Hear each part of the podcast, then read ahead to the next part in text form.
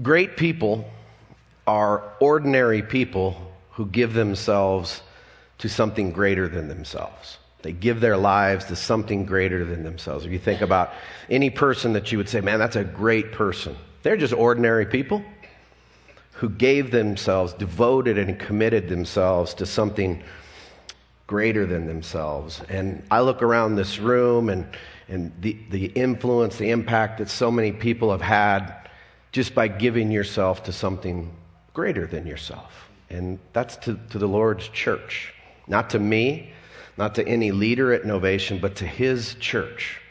And that makes ordinary people become great people doing great things that maybe the world will never say, wow, look at that. Who cares? The Lord says, that's my people right there. Devotion and commitment are really the, the fabric that holds our lives together. It's the fabric that holds a marriage together devotion and commitment, friendships, family, and a church. It's devotion and commitment, not to, to people, but to the Lord. Because the Lord is utterly and ultimately committed to you and I. He is devoted to us. And if you ever doubt whether the Lord is committed to you, look at the cross. It just takes it all away. He laid down his life in devotion and com- commitment to us for our salvation. And for that, we're grateful. So, looking to him to see how he wants us to live, what does he want us to be devoted and committed to in reflecting him and, and who he is. So we're in a, a series called Living by Faith. We've been doing this for the new year where felt led to, excuse me, felt led to just kind of kickstart our faith in this new year. Because God's got something fresh, He's got something new for us as individuals and our calling as a, as a church community. Our church's vision from day one has been to be a modern expression of the early church. When you read in Acts about the early church, that's our whole goal is to be what the early church modeled. They were disciples who made disciples, who made disciples, and it just multiply, multiply. And that is our goal as a church family is to be followers of Jesus, as imperfect as we are, but you get up and you keep following Jesus. You keep, then you make disciples who will multiply and make disciples. Jesus takes responsibility for building the church. People don't build the church. He said, I will build my church, and the gates of hell will not stand against it. But he did tell the church to go into all the world and make disciples baptize them, teach them everything that I've taught you. So, our job is to make disciples. And we want to always get better at being a disciple making church. So, each, each one of us is following Jesus, and our calling is to grow in our discipleship to Jesus and pass it on to others. So, I'm going to read a passage of scripture that might be familiar to a lot of you because it's in our cafe. It's our, the heartbeat of this church. The DNA is uh, the passage in Acts chapter 2 about the early church. Before I read it to you, the, in the book of Acts, you have Jesus going back to heaven, commissioning his disciples. He said, Go wait for me to pour out the Spirit in the upper room on the day of Pentecost. There were Jewish people that came from the 70 known nations at the time from around the world, the known world. And they came back to celebrate Pentecost in Jerusalem. And strategically, Jesus had this all planned. That Peter, they would pour out the Spirit on the disciples. Peter would preach a message where thousands of people gave their lives over to Jesus and to the gospel. And then they took the gospel back to their their nations. The reason they were spread, spread out is when you read the Old Testament, the Jewish people got dispersed from Israel. And they went to, you know, all over places where they got dispersed to. In the mind of God, in the strategy of God, He had it all planned out to do, bring the birth of the church, and we're still part of just what they were commissioned to. Here's what it says After this day of Pentecost, they devoted themselves to the apostles' teaching, and to fellowship, to the breaking of bread, and to prayer. Everyone was filled with awe at the many wonders and signs performed by the apostles. All the believers were together and had everything in common. They sold property and possessions to give to anyone who had need. Every day they continued to meet together in the temple courts. They broke bread in their homes and ate together with glad and sincere hearts, praising God and enjoying the favor of all the people. And the Lord added to their number daily those who were being saved. I looked down and thought the cap was still on there. Um, could have been bad. Did you catch the word devoted? They devoted themselves to these things the apostles' teaching, to scripture, to prayer. They, they, devoted themselves to worshiping together, growing spiritually together, taking care of one another, serving together. And they devoted themselves to this mission of spreading the gospel to the ends of the earth. So, from this passage, I see the five purposes of why God created people in the first place. And it's the five purposes of the church. It's the five purposes of novation, of why do we exist as a church, is these five things. And if we're going to have a faith that's growing, we need to be devoted to these five things. Let's dig in. First of all, I need to be devoted to a lifestyle of worship. You need to be devoted to a lifestyle of worship. We were created to worship God. And it's, it's important that when you think about that, as Christy was talking about, worship being a preparation for, you know, for eternity and heaven and all of that, it's now. And God doesn't need our worship. In the perfect relationship, eternal relationship of the Father, Son, and Spirit, God wanted to share that relationship with human beings as His special creations. We didn't get it. Adam and Eve didn't get it, and we've been botching that whole understanding since. But Jesus came to clear that up. And worship is our avenue of connecting with God.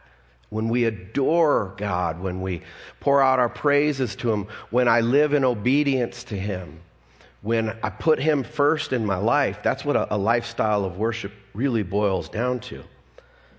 And it's not if I'm going to worship, it's what or who am I going to worship? In many new homes, they pre wire houses for sound systems and alarms and this and that. And you just have to click something and it's on, it's ready to go. Well, we were pre wired by God to worship. Are we going to give it to Him or are we going to give it to someone or something else? So, two aspects when it comes to a lifestyle of worship. The first one is corporate worship. That's what we're doing this morning. We have corporately come together as individuals to worship Jesus, to fellowship, to connect with Him, to connect with one another.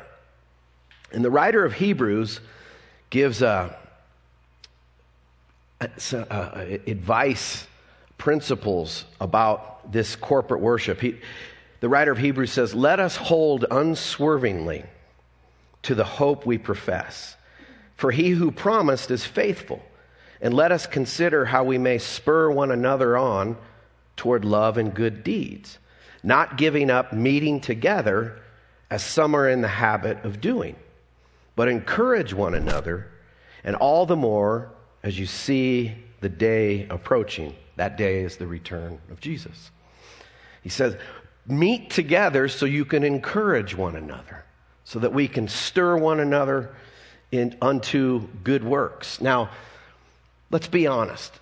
When COVID hit in March of 2020 and the shutdowns and quarantines and blah, blah, blah, it, it did some good things for the church. And I would say for us, it helped us get an online presence where if someone can't be at church or they're not there, they can go watch the service rather than just listen to the audio. But it did some damage to a lot of people who got in the habit of not meeting together. And I get it. I was part of Jammy Church for those three months. Weird watching myself preach, drinking coffee, and go, ooh, and cringing when I say something bad or whatever. And Jammy Church is comfy, man. Uh, Bedside Baptist is the biggest mega church in, in all of America. Pastor Pillow preaches a soft, nice message. And you just tell me more, Pastor. And I don't say this because I get it. I, I want to acknowledge this that if I didn't have to be here or it wasn't my job, I get it. It's sometimes there's things that get in the way, and it's just like, eh, I think I'll do something else. Please don't get in the habit of not meeting together. And this isn't about me. This isn't about us. It's about what God has instructed us to do in meeting together. The illustration came to me as I was putting this together. Um, like if you have a fire, you have a fireplace, and picture the fireplace, your heart. And then you need, for a fire, you need something to burn. We need wood. And that's Scripture, the Word of God. It creates that, that flame in us, and it burns. And the Holy Spirit is the one who lights the match that gets the fire going and keeps the fire going. And then the heat from that fire is our passion, it's our worship. And when a fire gets to its peak, you get coals in a fire, right? Anybody, you campers know all about this. You get your coals, and they keep things, the fire going. You just keep adding to it. But if you were to take one of those coals out and set it by itself away from the other coals, what happens? Get, It, gets cold, and it becomes, you know, not useful for fire anymore. Picture that when we remove ourselves from corporate worship, home group, gathering together, and you're over here cooling off. And it's just the truth. We need each other to stir one another on in worship and this life that beats us down and we got chaos all around us. We need to be in the fire together. And then we come together and we allow the Lord to stir us up. Paul tells the church in Corinth something interesting. They, they were arguing about who did they really follow? I'm of Paul, I'm of Apollos, well, I'm of Jesus, you know, and he's, he turns around in the middle of their argument as he's correcting them. He says, Don't you know that you yourselves are God's temple and that God's Spirit dwells in your midst? He says, You're, when you together corporately are the temple of, of God, the temple of the, the Holy Spirit. You know, at the time, there was the temple worship where they would do all the, the rituals and things. There was that place of God's sacred space, his sacred presence was in the temple. But now in the new covenant, we are the temple. We are the sacred space of God. We need to think about that. So we come together corporately, we're, we're the temple. And then the Apostle Paul says how to worship. He says singing psalms and hymns. That's what we were just doing. And spiritual songs among yourselves, making music to the Lord in your heart. And give thanks for everything to God the Father in the name of our Lord Jesus Christ.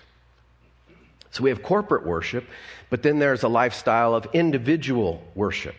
And Jesus was asked um, what the greatest command was in the Hebrew scriptures. 613 commands. And he quotes this from Deuteronomy chapter 6. He says, And you must love the Lord your God with all your heart, with all your soul, and all your strength. And you must commit yourselves wholeheartedly to these commands that I'm giving you today. So, a lifestyle of worship individually is Lord, take my heart. I want to worship you. I want to, I want to follow what you say to do. I want my life to be an act of worship. That's not perfection. None of us are going to be perfect in this. It's the, all of this is always about the disposition of my heart, an attitude of, of my heart. And then Paul says, says this again to the Corinthian church, and the context was having sex uh, out, you know, sexual immorality. And he says, Don't you realize that your body, individually, is the temple of the Holy Spirit, who lives in you and was given to you by God? You do not belong to yourself. So in chapter 3, it's the corporate gathering we're God's temple, and individually, we are God's temple. So, worship is, Lord, I'm yours. I'm, my life doesn't belong to me anymore, and I want to enjoy you. I want to do what you ask of me to do, and I want to adore you. Worship renews your faith and restores your joy. When we, we come to, together corporately, and, and then we worship and we sing and we express love to God and to one another, it, it uh, renews our faith and restores our joy.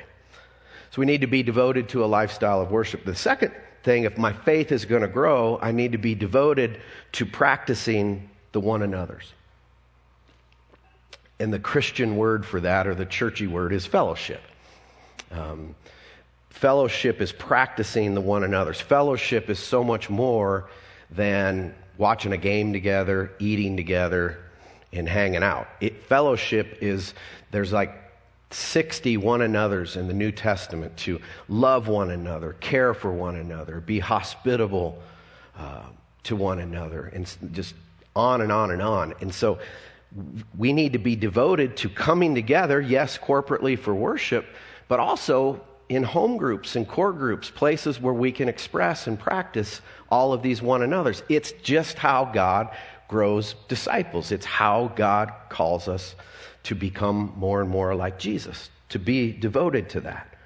He says in Corinthians 12 12, the human body has many parts, but the many parts make up one whole body. So it is with the body of Christ. So we're, as your body has many members, it's still just one body. We make up the body of Christ. And then he says, be devoted to one another in love. Honor one another above yourselves. That's just one little snippet of practicing the one another's.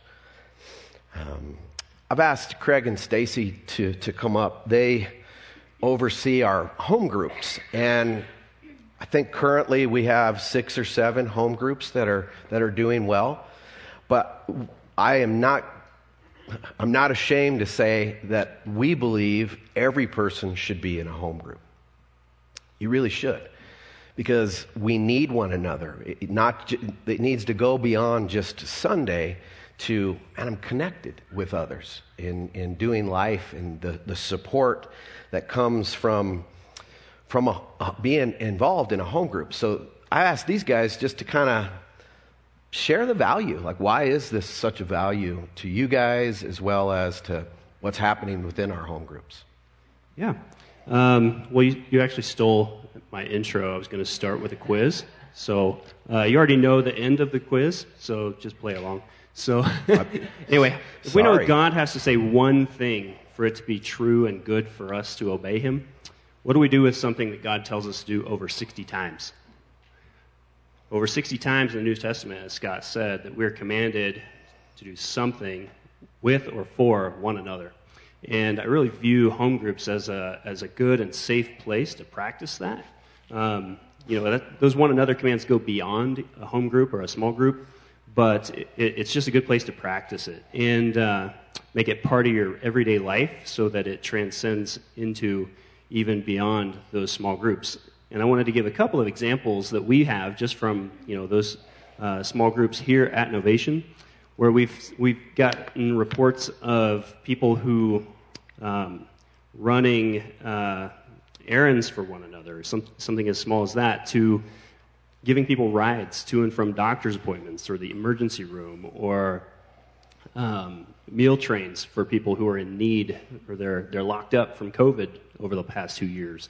And uh, and even in our own life, you know, we were, we were on a trip during the wildfires and we got a pre evacuation notice for our home and we started getting texts. Hey, who's getting your cat? Is there anything in your house that you want out? Um, stuff like that. Just the, the very small, simple, practical one another's that our church is meeting and uh, doing through home group. And I think that it's just really uh, a testament to you all, um, but also to me personally, just seeing the value of that through our home group. And it's been really great. And I just wanted to talk about some of those one another's that are really hard to do if you're not in the close fellowship and community that comes from a small group. because you know we're all part of the church. If we need a ride to the hospital, we can call a pastor. Somebody will arrange that for us. Some of the one another's, like exhorting one another, praying for one another, encouraging one another, that can be met here at the church, but it happens regularly, weekly, and even daily when you're in part of a small group versus coming in on a Sunday morning. And yeah, you can come up to the stage and pray or whatever, but when you're in a small group, it's so much easier and more natural, I think, to reach out and to encourage, receive encouragement, pray, be prayed for, all of that. So. Excellent. Thank you guys. Appreciate what you do. And lest you think I don't practice what I preach, Janelle and I are in a home group, and we're also each in a core group that meets meets regularly. So truly is the heartbeat of of what that Acts church looked like, man. They devoted themselves to scripture, they devoted themselves to meeting together, community. Um, says they met together every day. Like, not asking you to do that, but we have phones, we can at least text and and encourage one another. We need that. So thank you, Craig and Stacy, on that. The third thing, if I'm going to grow spiritually, and my faith is going to continue to grow, then I need to be devoted to my own spiritual growth. And the churchy word is discipleship. We devote ourselves to becoming like Jesus. Jesus told his disciples, He said, Listen, I've set an example for you to follow. Do what I've told you to do, do what I've modeled for you how to live. And then Paul becomes an apostle and a disciple of Jesus. And he's planting churches and spreading the gospel all over the place. And in his letter to the church at Corinth, he tells them, he says, Follow my example as I follow the example of Christ. Now, I would tell you this um, the leadership of Novation has flaws. I have flaws. We all do. And I would never tell you just because somebody has the title, pastor this, leader that, that you should follow them blindly. No, you, you follow as people follow Christ. And if we're following Christ, then we want to be good examples of, of how to follow Jesus. I've said this before. I don't believe a pastor is, is the shepherd of his flock. He's actually just one of the lead sheep saying, Hey guys, the shepherd's going that way, let's go. And that's really the job, is to, to be a, realize our own sheepness. and when we, when we do that, then we follow the example of Christ. So if we're going to follow the example of Christ, we need to remember that we grow spiritually as we pursue the same priorities and practices as seen in the life of Jesus. That's truly what it means to, to, to follow Jesus. When I read the Gospels and I see something that uh, was a priority to Jesus, I write priority. When I see something that was a, a practice of Jesus, I write the word priority. And it's helped me gather a, a little bit. So, first of all, what were the priorities of Jesus? And the priorities of Jesus, first and foremost, was to do the will of the Father. That's what he wanted. He, he said, I've come to do the will of my Father. So if we're going to model our lives after Jesus, it's every day, Father, I give you over my will. I give you over my stubborn will sometimes, Lord. And I want to do the will of the Father. That marked the life of Jesus. In John chapter 4, Jesus shares that he's the Messiah with the Samaritan woman at the well. And she goes back and declares that, hey, I found the Messiah. Jesus kind of on this little spiritual high of what had just happened with him in, in his humanness. And his disciples come to him, they say, Lord, we need to get you something to eat. And he says, Listen, my food is to do the will of my Father. I've come to do everything that He's asked me to do, to complete that mission. I love that. Jesus brought healing to a broken world. Now He calls us to continue that healing in the broken world. So we do that as we grow and follow Jesus, we help others. Secondly, priority of Jesus was caring for people. I mean, you don't have to look very far in the Gospels. People were Jesus's priority. And then the kingdom of God. Jesus taught the kingdom of God not to get caught up in the affairs of this world and to be so narrow minded and care so much about this world, but to, he preached the kingdom of God. He taught about the kingdom of God. He demonstrated the kingdom of God with his miracles and love and all the things that he did. So, those three things were the priorities of Jesus. He wants that to be that for us as well.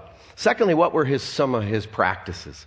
Jesus prayed. We see him praying to the Father. Jesus always went and got alone with the Father before he was getting ready to pour himself out in ministry. Anybody seen The Chosen?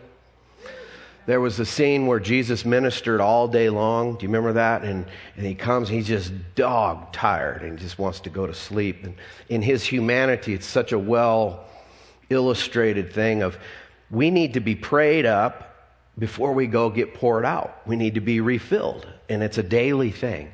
And Jesus models that for us. And then Scripture was a priority to Jesus. Jesus knew the Scriptures, saw himself in, in, the Scriptures. And so for us, a daily intake into God's Word and His promises and the gospel is very important.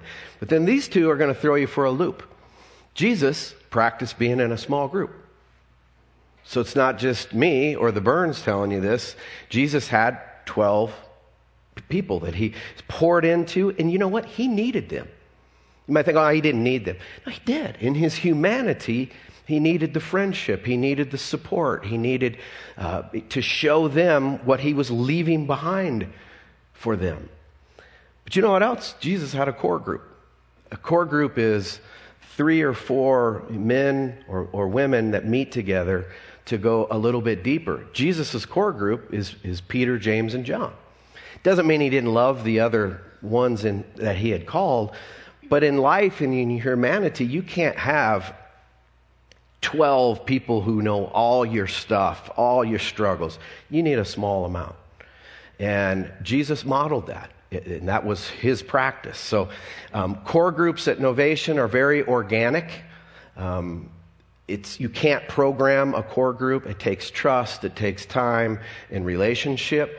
But I would encourage you to pursue that. Um, men, that's our whole goal on Saturdays. That's why we call it men's core breakfast, is to develop and, and practice some of this core group kind of things. A home group, come see Craig and Stacy afterwards if you're interested in starting a home group or being in a group. They can direct you um, what to do from there. Fourthly, if I'm going to grow my faith, then I need to be devoted to serving with my time my talent, and my treasure. Devoted to serving. Do you know you're never more like Jesus than when you're serving someone that can't serve you back? Or when you're serving and you get nothing in return, you just do it because it's the right thing to do. We have people who come every Saturday and clean the church. And I'm always so humbled.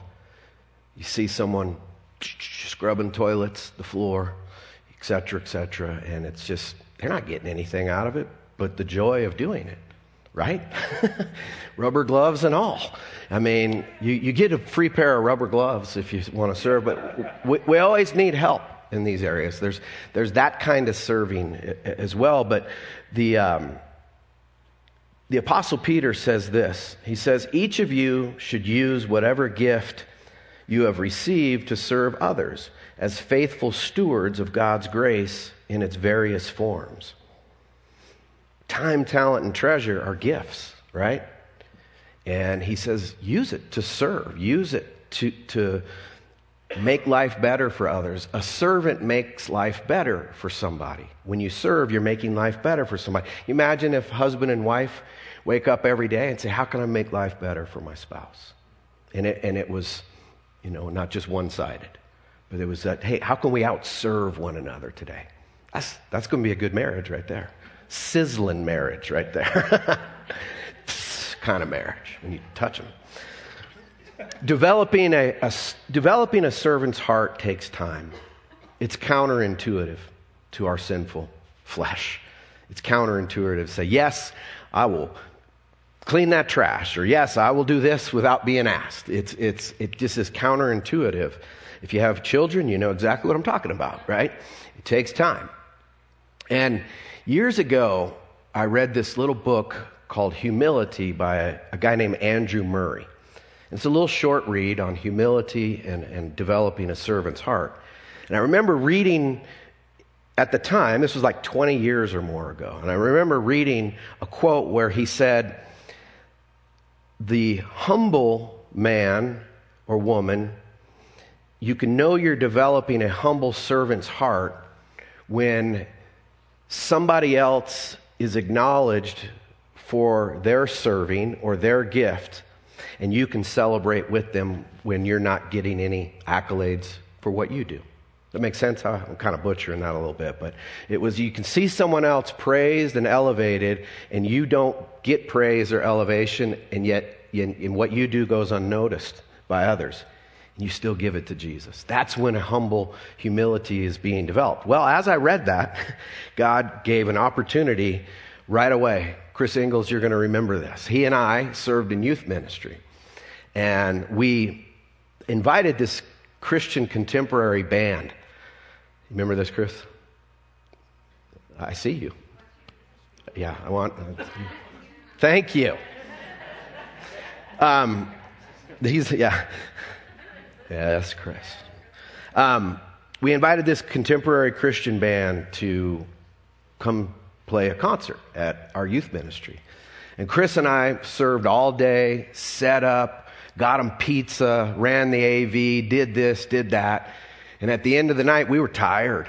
And at the end of the night, they went and thanked everybody for what they had done to put this show on for them. Never acknowledged Chris and I. And we were back in the sound booth going, no, no, no, we don't need, no, no, don't, don't, don't mention it. Inside, we were like, you gotta be kidding me after all this. You didn't even acknowledge us. We didn't even get pizza. Shoot, you ate it all. And, and I remember that quote coming back do I have to be acknowledged in order to serve?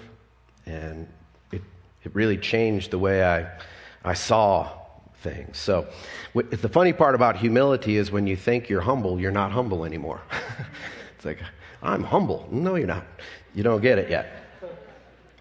And then, lastly, I need to, to grow my faith, I need to be devoted to sharing and demonstrating the gospel through words and actions share it verbally, declare it, and then we demonstrate it. Paul told a guy named Philemon, he said, I pray that you be active in sharing your faith so that you'll have a full understanding of every good thing we have in Christ. He says, share your faith. And the more you share your faith, the more you realize what you have in the gift of Jesus. So share it but then James, we all know this one, tells us to demonstrate it. He says, Even so, faith, if it has no works, is dead, being by itself. Uh, most of you know that we just got back from a mission trip to the Dominican Republic. Sixth time our church has taken people to serve the beautiful people of, of the DR. And when you go on a short term mission, you you're leaving the comforts of home. You're leaving the comforts of an American toilet. Hot water, all kinds of things. You're, you're leaving behind what you know. You go into a culture where they don't speak your language necessarily. I'm really good at Spanish now, so I feel kind of like translator.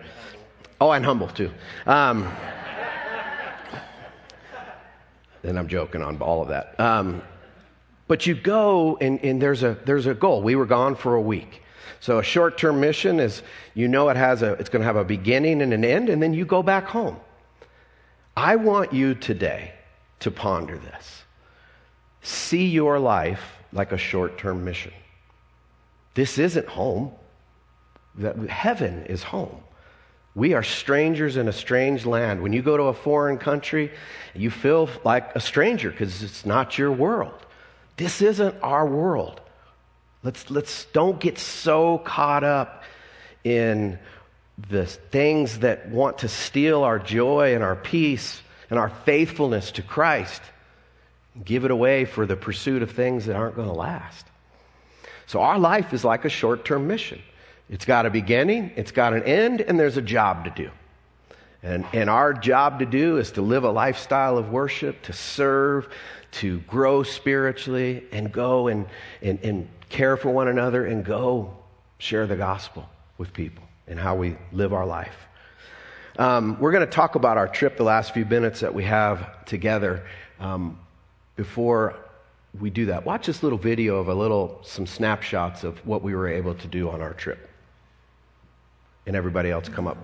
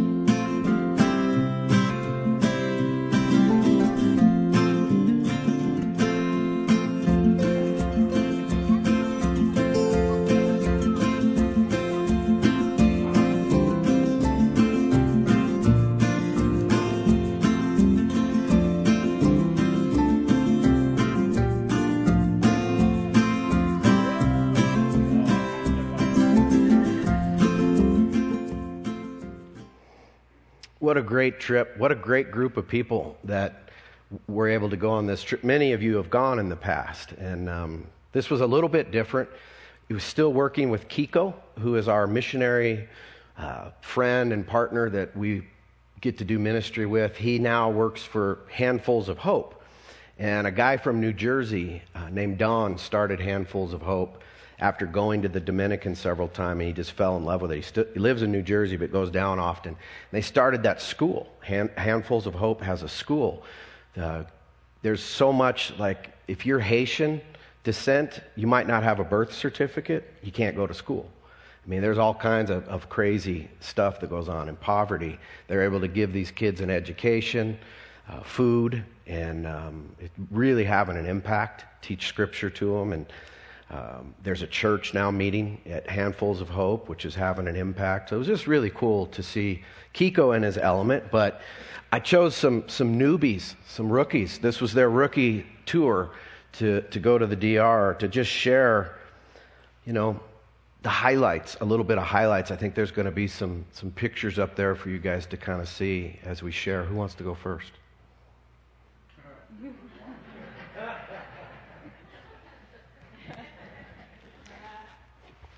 Going into this trip, I, I had no idea what to expect. And I, Forgive me. Go a little higher. Yep. Oh, right.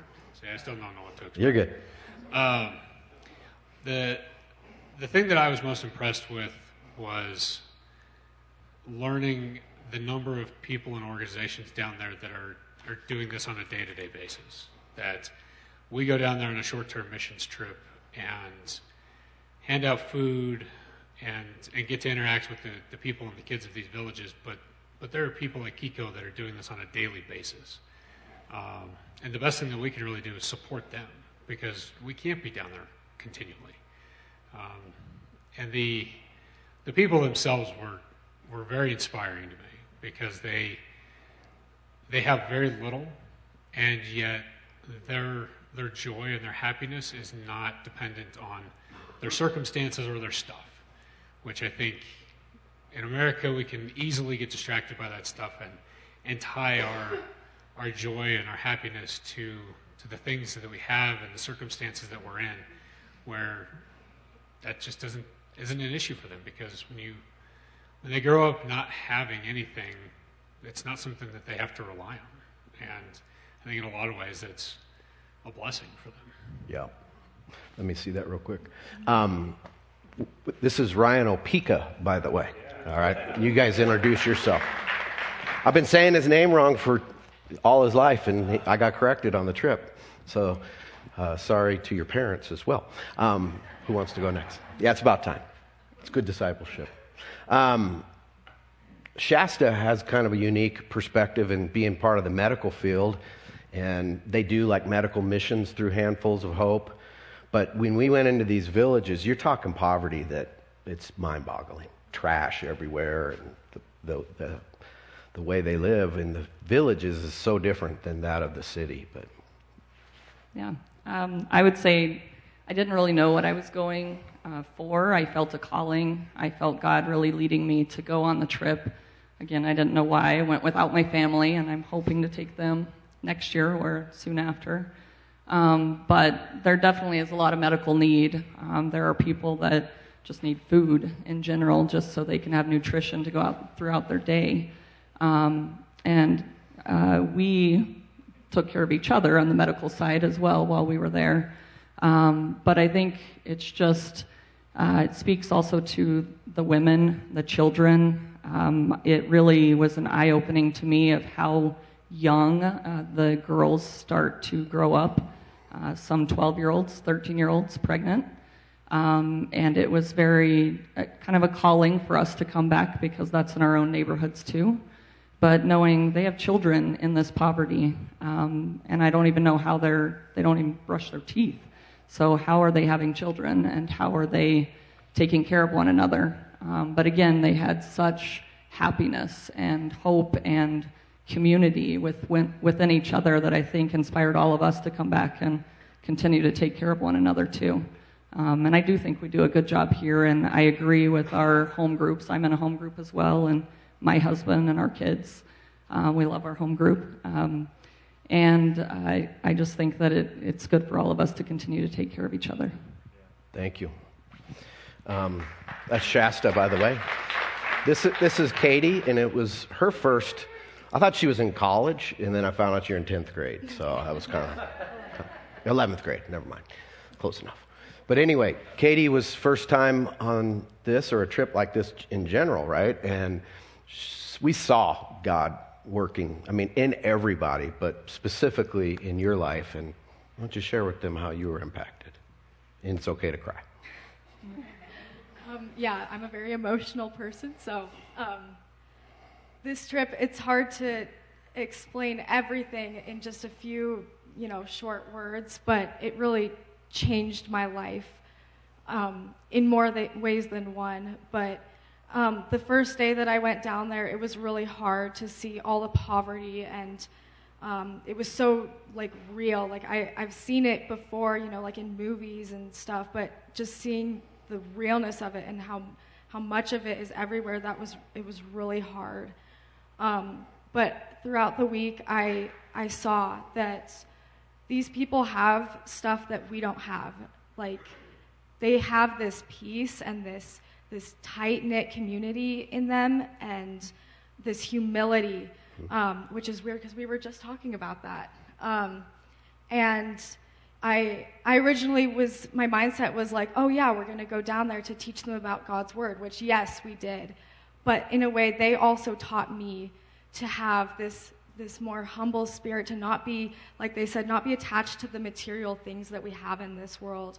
And while I was down there, it felt like I was in like a, almost like heaven because these people had such like these humble and um, joyful spirits that um, you know like we have joyful spirits here but it wasn't like tied to any material thing um, and so I, I really want to go back there just because, if not to teach them, but also for them to teach me. Um, because I think they all um, just were an example for us. And yeah. Thank you. Thank you. Thank you, guys.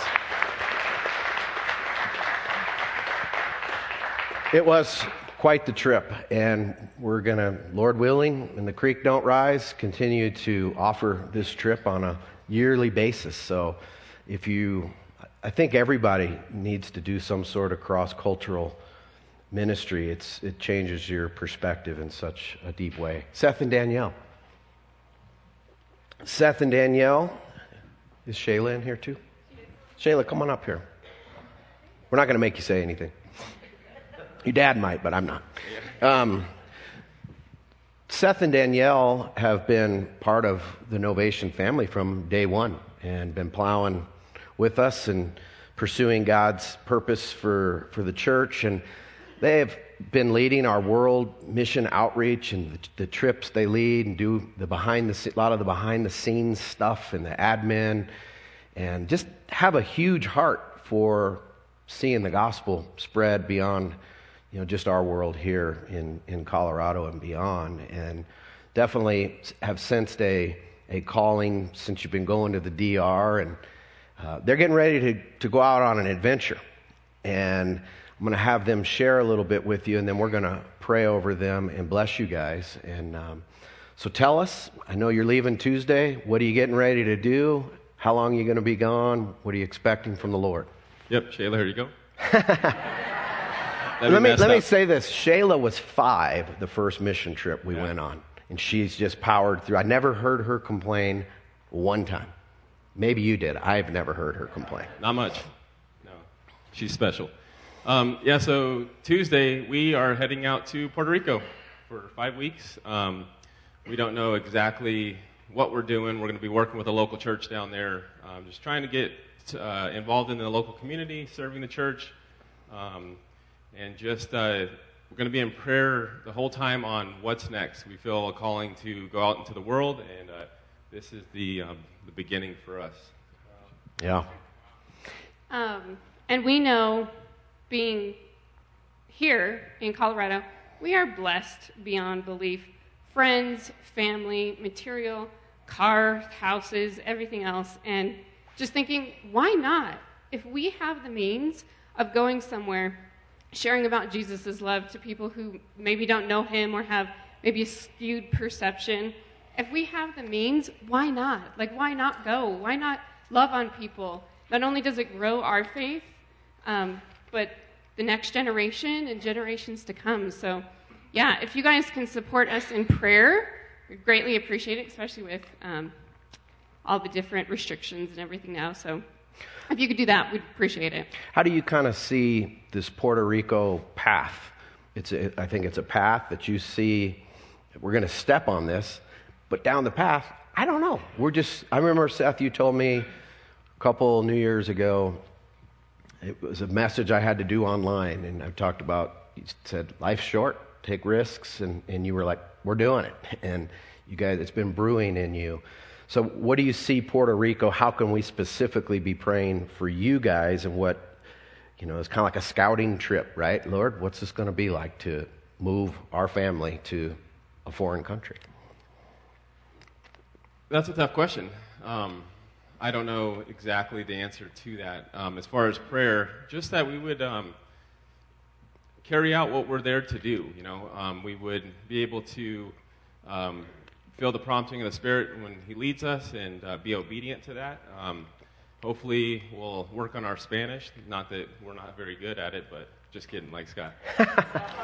Um, no, that's something. But also, I mean, even getting back to the DR trip, that was a super special trip, and our eyes were open in a whole different way. My, uh, my heart was broken in, in a way that you know, I won't share right now on um, maybe what's going to happen in the future. But this Puerto Rico trip, we've been talking, it might be a launching pad. We might be going back to the DR for a longer period of time and uh, seeing what that looks like. I think the word of the Lord for you guys is this trip to Puerto Rico is like spring training in baseball. for whatever is seriously beyond that. I know that was cheesy, but I felt it. So it is. It's training to experience stepping out in faith. And so, would you guys extend a, a hand towards them? We want to speak faith and life and direction over you guys. You guys have been faithful to this church, to us. Thank you. And, you know, just love watching this unfold. Shayla is. Uh, she's in not afraid of anything. And she's, you know, can you imagine? She's going to be stepping out in faith for her as well. So we love you guys. Father, thank you for the Woodyards. I thank you for their friendship. I thank you for their example. And we want to speak blessing, favor, open doors. God, help them to hear your voice in the, in the, the little promptings, the small things. God, I pray for divine appointments as they meet people, as they just put themselves out there to be used of you in this capacity. Lord, uh, provide for them financially all that they need. Uh, you, wherever you guide, you provide, Lord, and we know that. So uh, give them strength and protection physically, spiritually, emotionally. Knit them together as a couple like never before in their marriage. Lord, that they would draw closer to you, and as they do that, they'll draw closer to one another and as a family. Lord, thank you for Shayla and, and her willingness and obedience. What a, what a great example she is to your body. And so bless her too, with friends and all kinds of things in this adventure. And we love you, Lord, in Jesus' name. Amen. Amen. We have a little, yeah. We just got you guys a little gift to say thank you for um, leading our global missions for the last several years, starting, you know, the the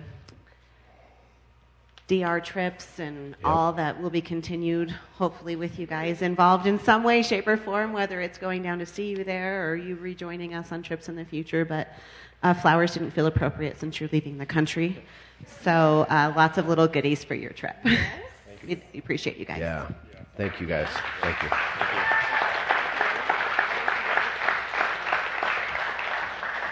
Would you stand with me?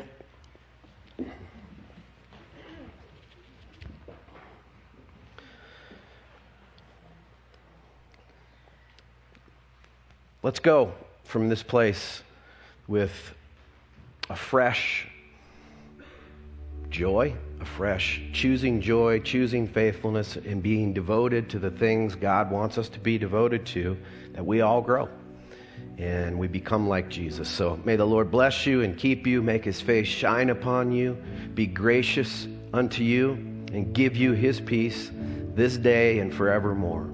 May you go from this place with a reverence for our Father in heaven, a peace in the person of Jesus Christ, and a joy in the Holy Spirit, that the joy of the Lord is your strength. In Jesus' name, amen.